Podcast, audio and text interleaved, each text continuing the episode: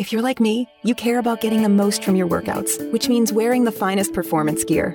You know, fabric that dries quickly and has superior moisture wicking properties. Fabric so soft and comfortable you could, well, curl up and sleep in it. Introducing Sheex, spelled S H E E X, the world's first performance bedding line. Sheex began when two former elite athletes and coaches had an aha moment, combining everything we love about quality performance fabric with everything we love about comfortable, irresistible bedding. Unlike traditional sheets that trap heat, Sheex are breathable, so you aren't constantly waking up to throw off covers or add a blanket, so you sleep deeper, longer, and better. And Sheex bedding looks as good as it feels. Colors and styles that can match any decor at a price that will pleasantly surprise you. And right now, you can try Sheex for 30 nights risk-free. Just go to sleepcoolnow.com. Use promo code 1212 and get $40 off any sheet set. That's sleepcoolnow.com promo code 1212. sleepcoolnow.com 1212.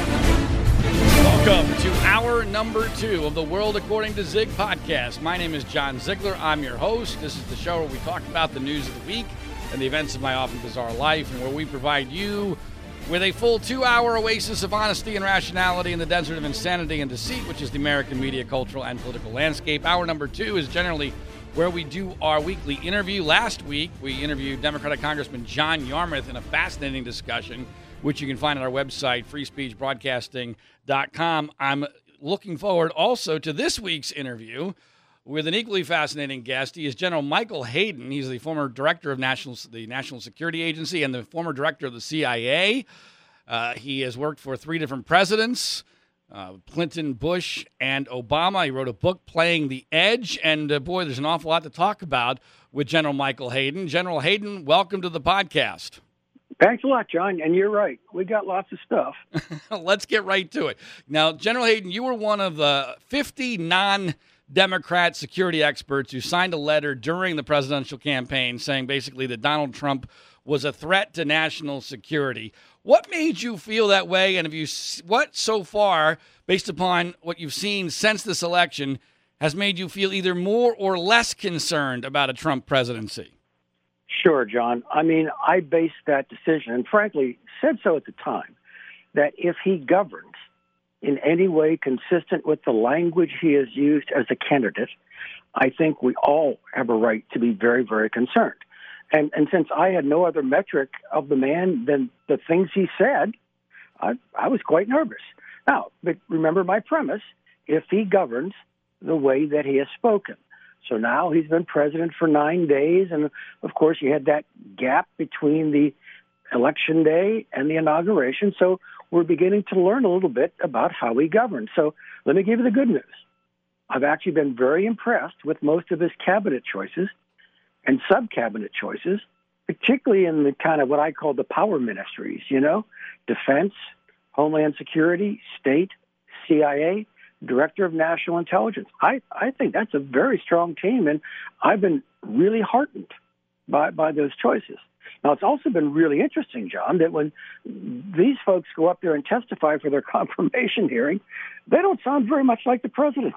Right. When it comes when it comes to the European Union or NATO or the importance of alliances and and so on. And so now the question becomes, how will the new administration govern?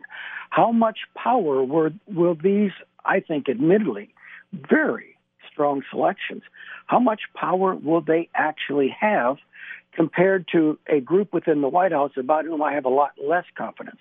And, John, that's what's been playing out over the last nine days and particularly over the last two days. Well, bottom line, General Hayden, do you feel more or less confident than when you signed that letter during the campaign? I, I am no more, I, my, my concerns have not been allayed, and I must admit, a couple of events, the visit to CIA uh, Saturday last, what's gone on in the last 48 hours, has, pushed me more in the direction of, you know, I think he's going to govern the way he talks. And of course, that was my premise. for being concerned. Now let's talk about some of Right. those things. We'll get to the CIA speech uh, momentarily, but I want to kind of go in in order here. During the transition, President-elect Trump refused to accept the intelligence community. Uh, which and obviously used to be the director of the CIA, the, the intelligence community's conclusion that Russia attempted to help Trump win the election, and even compared your old agency, Trump did, to Nazi Germany. What was your reaction to that entire episode? Well, okay. Once I got over the anger and, and then tried to kind of decompose it, John, and analyze it, this is going to be a little bit of a long answer, but John, I think it's really important for me Okay. to share with you and, Sure. and your listeners. All right. Look, we we always have a problem with what I call the policy guys. Okay. I mean, look, the intel guys got to get in the same room with the policy guys, but they come through a different door, John. We're the fact guys. All right. They're the vision people, and they should be. We're the world as it is, gang. They're the world as we would like it to be. We're in- inherently inductive. We swim in a sea of data and create general conclusions. Policymakers, and any of them, President Bush, President Obama, President Trump, they're deductive. They want to take their first principles, you know, the ones that got them elected, and apply them to a specific circumstance. And then finally, John, truth be told, we're inherently pessimistic. Policymaker, generally optimistic. Otherwise, they wouldn't interview for the job. So that happens every time. All right. We knew it was going to be really hard this time, John, because those things I said about the policy guy, not fact-based, vision, deductive, world as we want it to be, we we got in in triplicate with President Trump. He has an incredible confidence in what I call his own a priori assumptions and narrative about how the world works. Mm-hmm. And so it was always going to be hard, John, for the fact based guys to punch through that and convince him that his vision might not actually be correct. Now, John, the great tragedy of this confrontation, battle, struggle, conversation, the great tragedy of that, which was always going to take place, John, it took place on an issue that other people were using to challenge his legitimacy as the president of the United States. Right. That is an absolute perfect storm. So, so John, I'm worried about the Russia thing. Okay, I don't know that he really gets it, but John, what I'm really worried about is can the fact-based inductive world as it is intel guys break through? How does the new president process information that he doesn't like? Right. In the last nine days, haven't made me very comfortable about that. Well, well, General Hayden, let's talk a little about Russia. Uh, a couple weeks ago, there was a great deal of attention to a, a story that has amazingly basically disappeared regarding an intelligence briefing that then President Obama and President elect Trump apparently got regarding possible efforts by Russian intelligence to compromise or blackmail Trump. What is Right. your evaluation of that dossier, which created so much controversy? So, so John, real important to separate that dossier. I'm going to get to that in 30 seconds from the intelligence judgment of the American intelligence community that the Russians stole the emails, weaponized the data, used it to mess Right. with your head and mind, and I think in the end affect the election outcome. Although no one can know Right. whether it did or not, so we're done talking about that. Right. Now, with regard to the other thing, it's not American intelligence. It's a dossier put together by a former MI6 British intelligence officer, whom I can tell you had a pretty solid reputation. And and when I read it, without giving any validation for what it said, John, when I read it, it felt like our stuff. You know what I mean? hmm And but but John, the part of our stuff that it felt like was the stuff that we put labels on top and bottom. This is raw, unevaluated information. This is not finished intelligence. And so, if that were our stuff, if we had gotten that from our sources, we'd have then started holding that up to the light and, and asking questions like, so the guy who told you this, would he reasonably be expected to know this? Has he reported reliably in the past? Do we have other sources that seem to reinforce this particular story? That's the stuff that goes on. And, and, and frankly, John, as near as I can tell, that effort has not yet driven anyone to conclude that any part of that dossier is true. Well, General Hayden, as a former director of the CIA, could you help us understand what we might be able to conclude about that dossier simply from the fact that it was indeed, apparently in some form, presented to the president and the president elect. What does that tell you? So, so here we are, and and and John, I think the key to this next minute or two is we all have to understand. All right, we are off the map here. Okay, we right. don't have a chart. We don't know where we're going. this has never happened before. Right. And so, so what you had was this vile dossier out there, and, and John, let's be very candid, right? That's been rattling around out there for six months. I can't tell you how many people bought me breakfast, breakfast asking me if I knew anything about it. Okay, right, right. So it's been out there a lot, and I think at the end of it, someone made the decision, and, and this is the right way to put it, John. We owed it to the president elect to tell him this is out there. That if we had it, other intelligence services could have it, and he needed to know that, frankly, to protect himself.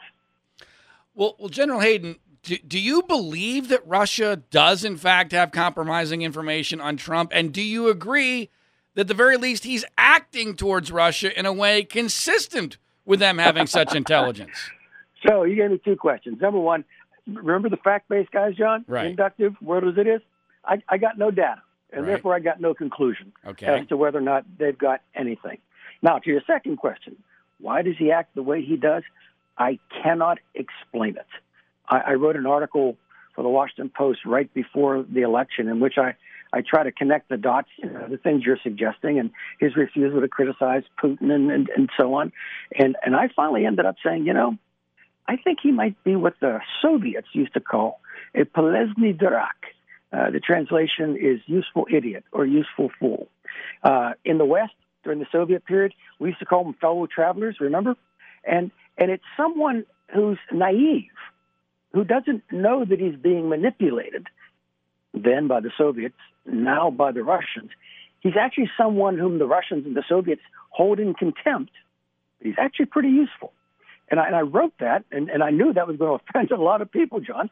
So, so I ended the, the, the op ed by simply saying, and I know this is going to offend a lot of people, and I apologize, but frankly, that's the most benign interpretation I can come up with right now. But do you agree, General Hayden, and this doesn't prove anything, but if Russia did have compromising information on Donald Trump, it would be hard to imagine how he would be acting any differently than he has been. Would you agree with that assessment? Uh, you know, John, I, I, I, I get it, and uh, I've explained that I can't explain why he's, Right. why he's acting that way. So I, I, you know, I do not want to get out there. I mean, look, one of the worst things for an intel guy is to make someone like you believe they're more confident in their conclusions than they should be. And John, that's what we did with the Iraq NIE. Got so it. I have got been, it. I've been burned. I don't got go it. there. I got it. All right. So let's go back to something you talked about uh, previously. Uh, obviously, as the former director of the CIA, I'm sure you were very interested to see last week that President Trump went to the CIA and in front of the memorial there made what I and many others have described as a bizarre speech in which he focused mostly on himself. The crowd there seemed to react very positively, but the former CIA director, John Brennan, had an extremely negative reaction to it. As another former CIA director, what was your reaction? So, uh, no pun intended, John. Disaster, total disaster. All right. I can't think of a worse speech for the president to give at CIA. And frankly, I give him high marks for going. All right. That he needed to do that, and that was a good thing. But I think it was an uh, an opportunity missed when he when he was there. give you a couple of excerpts. All right. He's standing in front of the stars on the wall. 117 CIA officers killed in the line of duty. John, one third of them since 9 11. He makes an opening gesture to the stars, interrupts himself in mid sentence, starts talking about something else, and never gets back to the sacrifices that those stars represent. And then we talked about uh, crowd size and being very smart and, and feeling young. And then, then the one, remember the fact based guys thing, John? Sure. And then the one that I think really would have stuck is that he then claimed that this so-called feud between him and the intelligence community was made up by the Lion Press. Um, John, any sentient American knows that that's not true. And oh, by the way, John, he was he had his back to the wall of stars. All right, that meant he was facing across the concourse to a quotation from the Gospel of John: "You shall know the truth, and the truth shall set you free." I, I, again, opportunity lost. Now, with regard to the, the, the crowd size, the crowd reaction, um, look, these people work for the president. They're proud to work for the president. And John, it was self-selected. The agency sent an email out on Thursday saying that the president was going to come, and if anybody wanted to come, hit the return button right now and sign up. So what you got was a self-selected group that I assume, you know, had a higher than average supporter of President Trump. And oh, by the way, John, we're a reflection of America. There right. are a lot of supporters of President Trump out there. Sure, no, I get it, but I, I'm, I'm guessing. Correct me if I'm wrong. That as the former director of the CIA, you must have had some conversations this week with with people in the agency, or maybe people that were there. What can you tell us about what was going on behind the scenes, uh, both at that speech and in, in the reaction within the agency yeah. to it? I, you know, John, I've not, I've not gone back. I, I, I try not since you know, since I do stuff like this. I want to have a clear conscience that I can speak my mind and not try to parse out what people have told me told me privately. I, I will share with you, John, that on the surface, I was a bit disappointed with some of the reaction to some of the lines. Not the applause for the president, but when he bashed the press, you know, there, there that was kind of a laughter and applause line, which make, makes me a little uneasy given First Amendment kind of things that are right. that are that are very important. I wouldn't read too much into the crowd reaction, given the circumstances. You know, the, the total number of people who work at CIA is classified. There's a big number, John. Right. You had 350 to 400 there. I understand. All right, now, General Hayden, uh, this weekend, which you've already, I think, alluded to this, uh, at least indirectly, President Trump signed another executive order supposedly banning immigrants from seven mostly Muslim countries, though there's great confusion over what the real policy is, what real impact it may have. Which, in your view, General Hayden, is the more troubling aspect of it, uh, of this whole executive order? That it exists at all, or that it does not include several countries which would seem to be at the top of the list of those of which pose the greatest terroristic danger?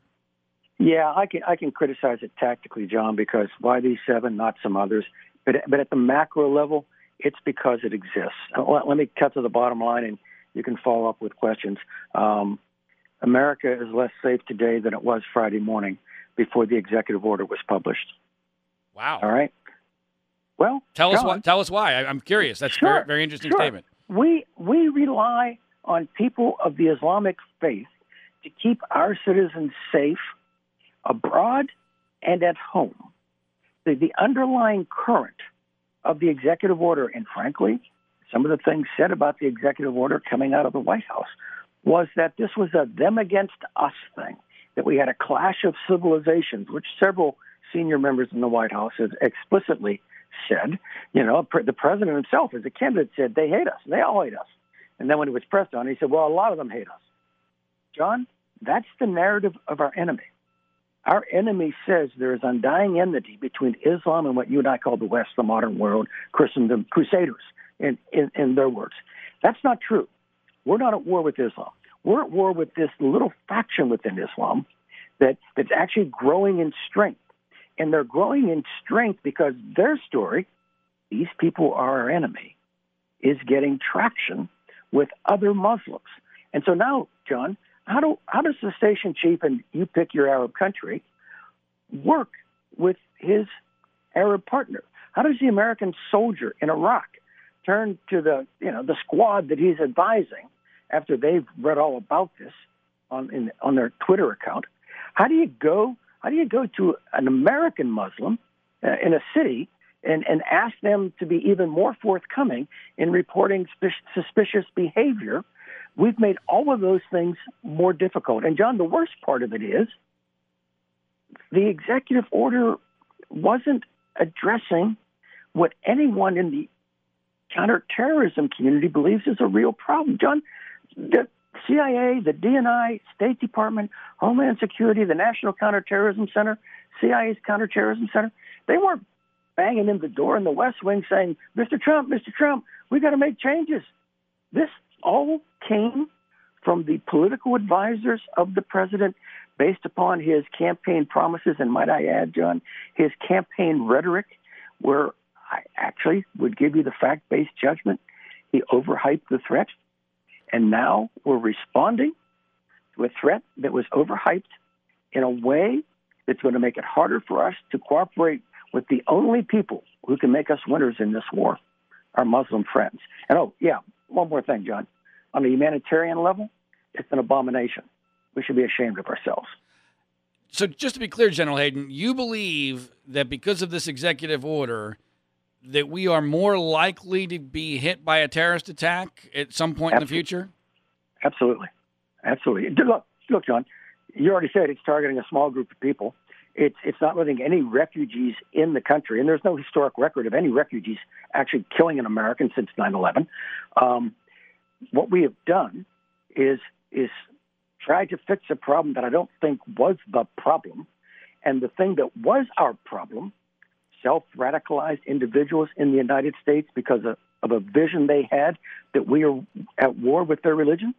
We just made that worse. So, General Hayden, do you believe that this executive order is more showbiz or more policy? Um, I, I think it's it's policy and politics. It's not operations and intelligence, John. As I said, this didn't come from the professionals saying, "Mr. President, we got to fix this," which happened to quite a few things I had with President Bush. This this came out of the small circle of political advisors at in the White House. And, and John, I, like I said, I, I don't go back for briefings and call people still in government. But if the press accounts are to be believed, this thing is shoved out the door without talking to state or Homeland Security. Well, let's talk I about mean, let's General yeah. let's talk about one of the people who is getting credit or blame uh, for this and other executive actions or orders, uh, Steve Bannon. Uh, he was named uh, to a permanent seat on the National Security Council yesterday. Oh, by the way, uh, a guy who used to run Breitbart.com. I, I, I know him. I've I've had dinner with the guy. Uh, completely unimpressed. I spoke to a person who worked for him at Breitbart who thinks that the idea of him being on the National Security Council is lunacy. Are they right? I, I am made very uncomfortable by the choice. Uh, act, actually, John, uh, in my in my speeches that I give, I know I'm trying to. People ask me, ask me the question you asked me. Where is this going? And, and one of the things I called a tell you know, what's going to predict where this is going was going to be the role of Steve Bannon in security issues. And I reminded folks that Karl Rove, who's, you know, kind of in that bloodline, right? Right. That Karl Rove was never in a meeting with George Bush that I cared about. And huh. now we're, I think David Axelrod was in more for President Obama. And now, although, although he did not have an ex officio seat on the NSC, but in the executive order that came out Friday, Bannon is a charter member of the National Security Council and, John, the all important Principals Committee.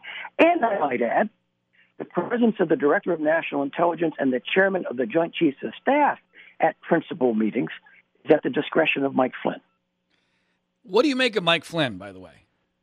Uh, I, I, knew Mike in service. He was incredibly talented uh, operationally, tactically brilliant. He underpinned Stan McChrystal's successful campaign against Al Qaeda and, and the Taliban. He deserves all the credit that he's getting for that. I just don't know that li- that life experience, John, prepares an individual for the job he now has. He, John, se- he seems to be too political and a bit of a conspiracy nut to me for that job. Well, well yeah, I mean that's out there too, and I must admit that doesn't make me enthusiastic. But I'm trying to stay structural on you here, okay? so if you're not if you're not hiring a Kissinger or a Brzezinski or a Scowcroft, I don't think I don't think anybody's accusing President Trump of doing that. Right. Um, that job is the process job.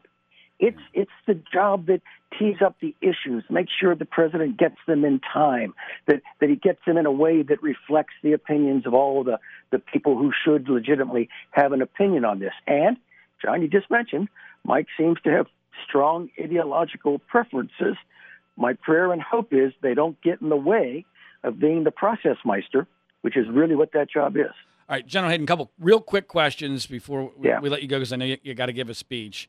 Um, you know, one of the things, one of the many things that has never, to my knowledge, because I haven't seen it much and I read about almost everything, hasn't gotten much attention. And maybe I'm miscalculating here, but I'm sure you'll tell me. One of the things that has not gotten much attention is the fact that the Trump name is on buildings all over this country and the world. Yeah. Based upon your experience as CIA director, how appealing a target will those buildings be for terrorists during the Trump presidency, and what should be our obligation to protect them and respond to any attacks against them? Well, So I do think that uh, having the Trump label label makes it more attractive for people who would will us would like to go after the iconic, John. All right, that's why the World Trade Center, that's why the Pentagon, and nothing could be more iconic than a, a, a flashy hotel somewhere around the world with our president's name on it. And so, and so, I, I do think we owe it to the president to the people who work for him, the people in those buildings, to recognize that the probability of being attacked there might actually be a little bit higher than the Marriott down the street. All right. Now that that's just based what we call threat-based intelligence. That's right. just fact-based stuff. That's not favoritism. Right. All right. But we owe the same level of protection to all American, American labeled, American attached facilities around the world. It just might be an attack on that is a little more likely. It was reported this week that Trump is still using an unsecured Android phone uh, to tweet with, among other things, which Yeah. uh, which some have suggested is a far greater risk to national security than what Hillary Clinton did with her private email server while Secretary of State. Would you recommend the president stop this uh, this this procedure? Absolutely, and this is this is deja vu all over again, John, because President Obama ran his campaign from his BlackBerry, uh, and back eight years ago, we tried to talk him out of using the BlackBerry, and he reminded us that he carried Ohio, and uh, he wasn't going to give up his BlackBerry totally, and and so what we were able to do was to get him to voluntarily limit his usage a little bit, and frankly, let us have it for a little bit to make it a bit more secure. Now, John, let me tell you the backstory on that because it's far more important than you know the BlackBerry. The backstory on that was we were telling the soon-to-be most powerful man in the most powerful country on earth that if he used his personal communications device in his own national capital, he should expect his emails, texts, and SMSs to be intercepted by a host of foreign intelligence agencies. That's not changed. All right, and, and last two questions. Bottom line, this for us, General Hayden. Uh, you've raised a lot of concerns about a, a Trump presidency. I think a lot of people out there are who are not experts like you are are struggling with. All right, how concerned should I be? I, I don't know. Maybe you can put it on a scale of one to ten. I mean, we're as you've already referenced, we're in uncharted territory here. But Yeah. how how concerned should the average person be about where we are here with the issue of Trump and national security? So uh, my first response, John, is give him time. We're nine days into this. I already told you I was heartened by his Right. choices. Right. And so let's see how powerfully these choices play in his decision making. I, frankly, John, in my point of view, this is a pretty bad week. You know, Mexico and and Right. and, and and the executive order and the restructuring of the NSC, but almost none of those guys are on board. And so let's, or, or if they're on board, just barely on board. Right. So, you know, I, I, I'm critical. I, I feel free that I, I can actually respectfully point out I don't think that's a good thing, but I but I do try to keep a portion of my mind open to the fact that it's still early. People learning the job, and he does have in the in the agencies and the departments, I think a lot of talent. General Hayden, I'm curious as a as a guy who's an independent, conservative-minded uh, uh, person with an amazing background, former director of the CIA, worked for three different presidents. I would think that like an, a, a media organization like Fox News would be clamoring to have you comment on uh, relevant issues. I'm curious, has your anti-Trump views had an impact on something like that happening? Um, no, I don't think so. I'm probably a little lighter on Fox, but no overall reduction. And I still get invited on Fox. I'm good friends with people there, Bret Baier, right. uh, Brian. Brian Kilmeade, and, and so on. And we, you know, we we have informal discussions too. So look, I feel as if uh, that you know I'm just going to call balls and strikes. Good all right. And if people want me to come on, uh, I'll come on. I've been on MSNBC, CNN. Uh, Fox. I will not go on RT, Russian television, but that should be, Right. you know, for reasons that that should be obvious. I just remember other people at Fox. I think Dana Perino is is is a very solid uh, commentator there, and, and so, uh, John, I I don't have a campaign. I don't plan this. I just answer the phone, and frankly, I say no more than I say yes. Well, well, thank you for saying yes to this. And, and last thing, I know you're I know you're a big football fan and a big Steeler fan. Sorry they're not in the Super Bowl. Who do you like in the Super Bowl? I cheer for anybody playing the Patriots. Fair enough, Gen- General Michael Hayden. Thanks so much for your time, and uh, and I, I hope we'll be able to keep in touch.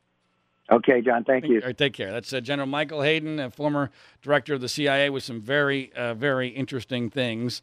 And I think it's clear that uh, General Hayden, as he says, is calling balls and strikes. He doesn't have an agenda here. Here's a guy who has, uh, generally, he's considered to be a, a, Republican conservative, although he refers to himself as an independent. And, uh, you know, he's hopeful. He's hoping for the best for Donald Trump, but he's just pointing out hey, look, uh, there's some cause for concern here. And I think the most uh, um, remarkable thing he said is that we are less safe today than we were on Friday before this executive order regarding the so called Muslim ban, although it's not really a Muslim ban, it's a ban on immigration, supposedly, from seven mostly Muslim countries. Um, in hour number one of this week's podcast, I talk in detail about my, my general sense of that whole story. So if you're curious about my opinions on that, check out hour number one of this week's podcast. He mentioned the Super Bowl there. And in our last few moments uh, of this hour number two, there are a couple of sports related stories that, that I do want to chime in on, especially since this is Super Bowl week. You know, the Super Bowl has become, in many ways, uh, the most cultural, important cultural event of the year.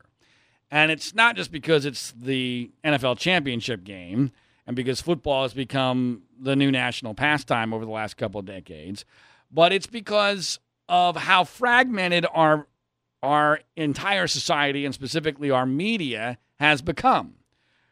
Because we now have 500 different TV channels and a million different websites, we are so balkanized demographically we are so fragmented media wise. We have almost no communal events. In fact, the only real communal events we have anymore are really, really bad things that happen, disasters that occur. Things like 9 11. That was obviously as communal event as you're going to get.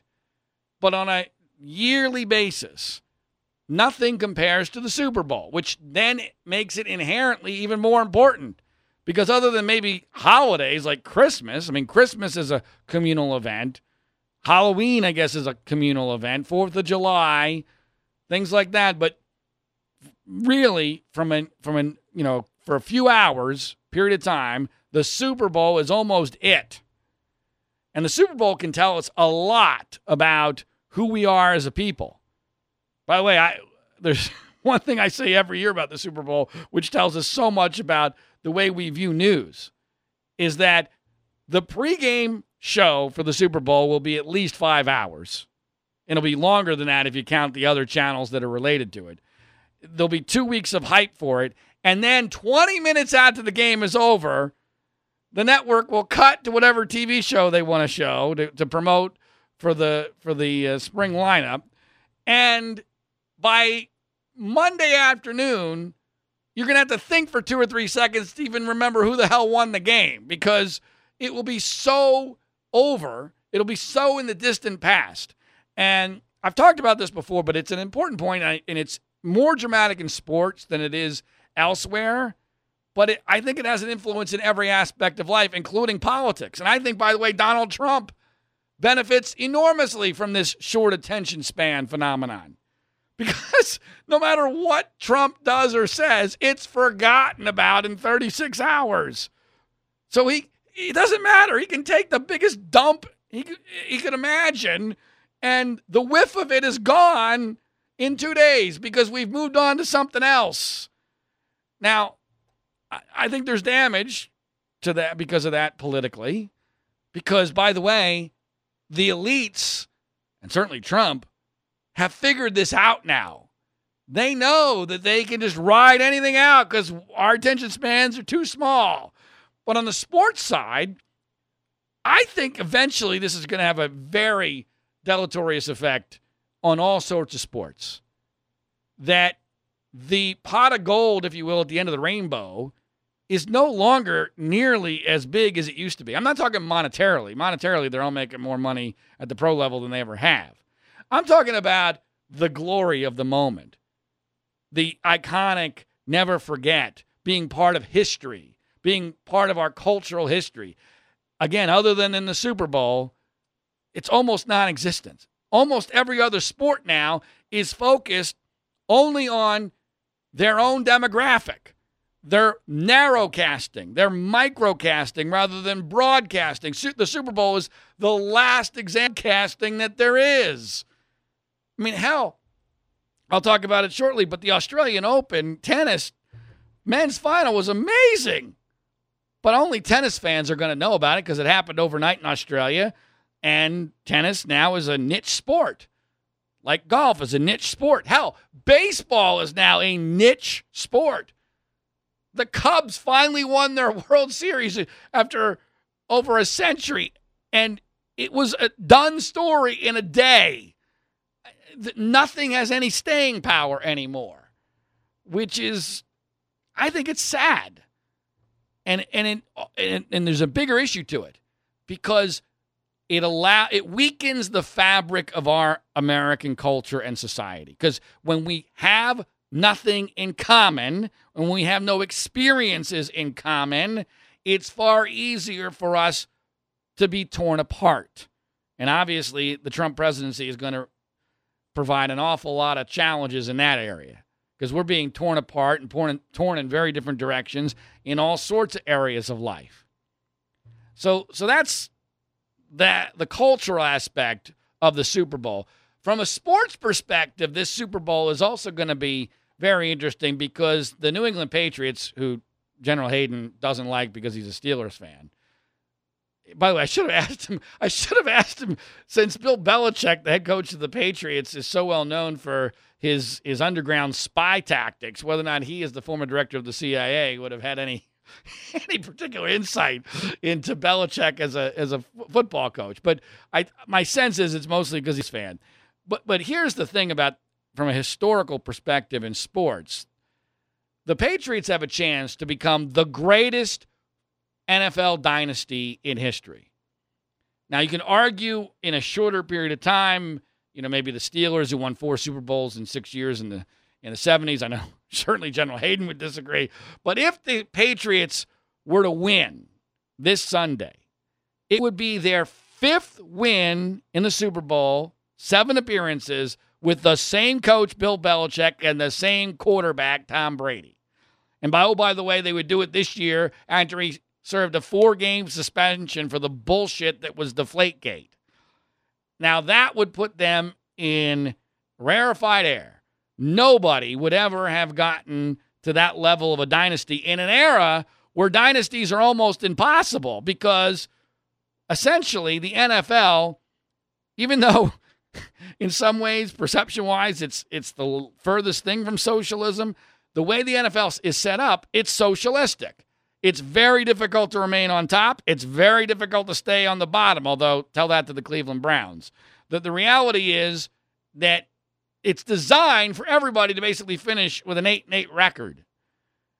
Cuz the better teams are punished, the worst teams are lifted up from a socialistic standpoint. So in this era, for someone to go to seven Super Bowls, potentially win five of them with the same coach and the same quarterback, that's the greatest dynasty long term in the history of the NFL. But there's an interesting story as to how this happened that, frankly, I don't think gets nearly enough attention because it's an amazing story.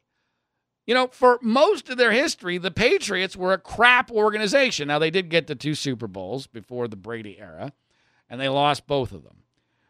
But most people don't know that Bob Kraft, who owns the Patriots, and by the way, ESPN did a, a, a, short version of 30 for 30 on this. You can Google it and watch it. it. It, frankly, I think it underplayed the story, mainly because it wasn't long enough. But if you're interested in, in this story, check it out on Google. But it's an amazing little factoid that no one really knows about that the whole reason why the Patriots are the greatest dynasty currently in the NFL, maybe ever, is because Michael Jackson's victory tour took a crap. I know that sounds bizarre. You're like, huh? How did that relate? Believe me, as Donald Trump might say, that's 100% true. Believe me. There, there, here's what happened. Here's the short version of what happened. The Patriots were owned by the Sullivan family, who also owned the stadium. The Sullivan family, and I don't understand how this happened because the Sullivans were like the geekiest white guys on the planet. They somehow got involved with Michael Jackson, and specifically, I think it was Don King. so here these geeky white guys are. They get involved in a business deal with the biggest snake on the planet, Don King, who now, by the way, is meeting with President elects uh, doing joint press conferences with Donald Trump as he did about a month ago, which is just incredibly strange, but that's the world we're now living in. So Don King takes the Sullivans for a ride and convinces them to promote the Michael Jackson Victory Tour in a huge way in a deal that was obviously very poorly structured from their perspective the victory tour tanks big time. They lose a boatload of money. Well, guess who was literally on the periphery of Sullivan Stadium and the Patriots? A guy by the name of Robert Kraft. Kraft owned the parking. He didn't own the stadium, he didn't own the team. He owned the parking. Now, I knew Robert Kraft. I don't know. My father knew Robert Kraft fairly well, doing business with him, but Robert Kraft weirdly got me my first job in broadcasting. I worked as an intern in 1998, 1988. Whoa, long time ago. 1988, best summer of my life as an intern at the CBS television affiliate in Boston, Massachusetts, where I got to do some amazing things on the sports side covering the Red Sox every single day during a, a, run to a division title. The U.S. Open golf tournament was in Boston that that year. Really, probably my best summer by far of my life, and it was indirectly because of Robert Kraft. So Robert Kraft is sitting there with the parking lot. The Sullivans now all of a sudden are in a big financial difficulty because of Michael Jackson's victory tour.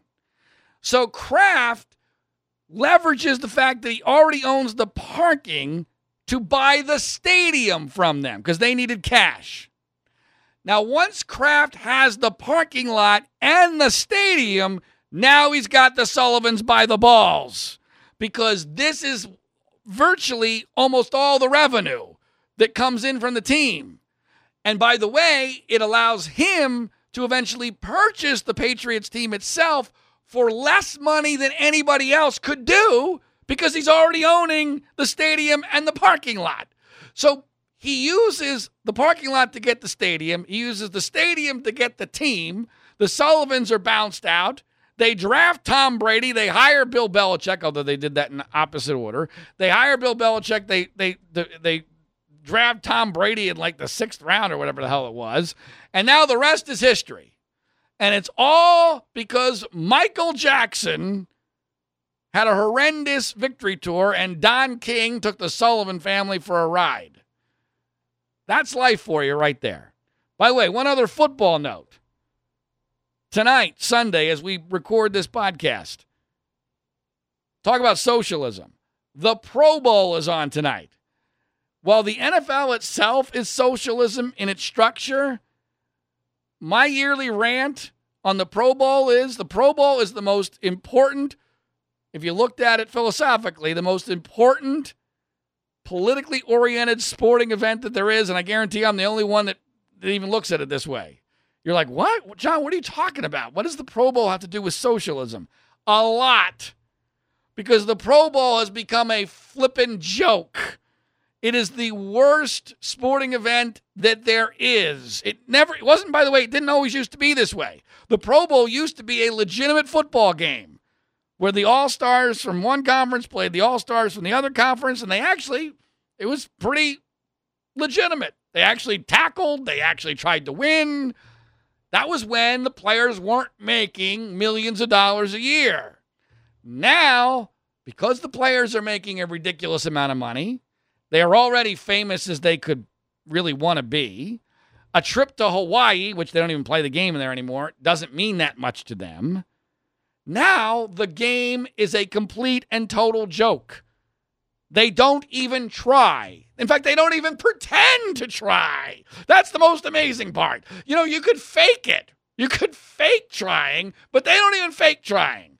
Why? Because they don't have to. Because there's no incentive. And what it shows is it's in the human condition, even when you have these finely tuned athletes who have been trained their entire lives to win and kill the opposition. Here you put them on national television in the game that they love, the game they played their whole lives. And if they don't have an incentive, they won't do anything. They won't lift a finger. They won't even pretend to care. And that's relevant because that's why socialism doesn't work. Because when you eliminate incentives, human beings will stop working, they'll stop trying. Effort will be gone and they'll just sit on their ass because they have no nothing to gain and everything to risk. And you might get injured. So why would I bother trying? If I'm going to get paid the same amount of money if I try or I don't, guess what? I'm not going to do anything. It's human nature. Now, I mentioned tennis, the Australian Open. Wow, what a shame that um, this happened overnight in an era where, you know, the Australian Open is on ESPN and rebroadcast on ESPN2, and no one really cares about tennis anymore. And I guess in the Trump era, we're only supposed to care if Americans are involved. But I used to be a big tennis fan back in the, the McEnroe and Connors, Borg era, like a lot of Americans were back when you know we had communal like Wimbledon was a communal event. Now it's like just for tennis fans. But wow, Roger Federer, age of 35 years old, oldest person in the modern era of tennis to win a major title, wins his 18th title, being Rafa Nadal, who by the way is 30, which is supposed to be over the hill in tennis. In a five-set thriller, Federer comes back from being behind in the fifth set. And so now here we have Federer winning his 18th major title, five years, almost five years since he last won a major championship. An amazing story. And by the way, same thing on the women's side. Here are the ages of the four finalists in the men and women Federer 35, Nadal 30. Serena Williams wins her 23rd title at the age of 36 and beats her sister Venus at 37. This is a sport where you're supposed to be old at 28 or 29. It's amazing. And yet, no one seems to really care. It's a shame. It, it's a shame because, again, it all goes back to what I talked about with regard to the Super Bowl. Everything's a niche. And when everything's a niche, then we don't share in it and it loses its significance. It loses its power. It fades away almost immediately. I mean, my God, when Jack Nicklaus won the Masters in 1986, there were only basically four TV channels. Everybody was watching. If you weren't watching, your friends told you about it. It was a big deal at the age of 46 in 1986 for Jack Nicklaus to win his last major championship, the Masters. Well, this is essentially what happened with Roger Federer at the Australian Open, only maybe under more dramatic circumstances. And other than tennis fans, almost no one's going to care. By the way, speaking of golf, Tiger Woods attempted to make his comeback this week. And unlike Federer, although I got to believe that Tiger's looking at Federer going, hell, I can do that. I, I'm 41, but golf is different than tennis. Federer took some time off from the tour. I took a year and a half off. I, I can do this. Well, yeah, no, Tiger, you can't. Uh, Tiger came back to San Diego, the site of some of his greatest triumphs, including the 2008 U.S. Open to play in the uh, the PGA Tour event at Torrey Pines in San Diego, and he missed the cut. Didn't even come close, really. Missed it by four shots. Showed no signs of his former greatness. I, I get it that there's still rust to, to get rid of, and I'm sure he'll still have flashes of semi greatness in the future, but it's clear to me, as I've been saying for years, Tiger Woods is done. He is toast, both physically and mentally, and he's now playing in a very different game, very different sport than when he dominated. The players are much better. The technology is much better. The swings are much faster. It is a far more athletic game. He can no longer beat people simply by being the best athlete because his body won't let him, and age also plays a factor. And he also has a lot of scar tissue from things like one of the worst divorces in the history of, of public life and just uh, life in general. So, as much of a, a fan as I used to be of Tiger Woods, I'm still maintaining that he is done. It is over for him, although it still will be interesting to see how long he tries Uh, before he himself is convinced of what I think is the overwhelming reality that it's over for Tiger Woods. By the way, one last point on that. I mentioned the 2008 U.S. Open.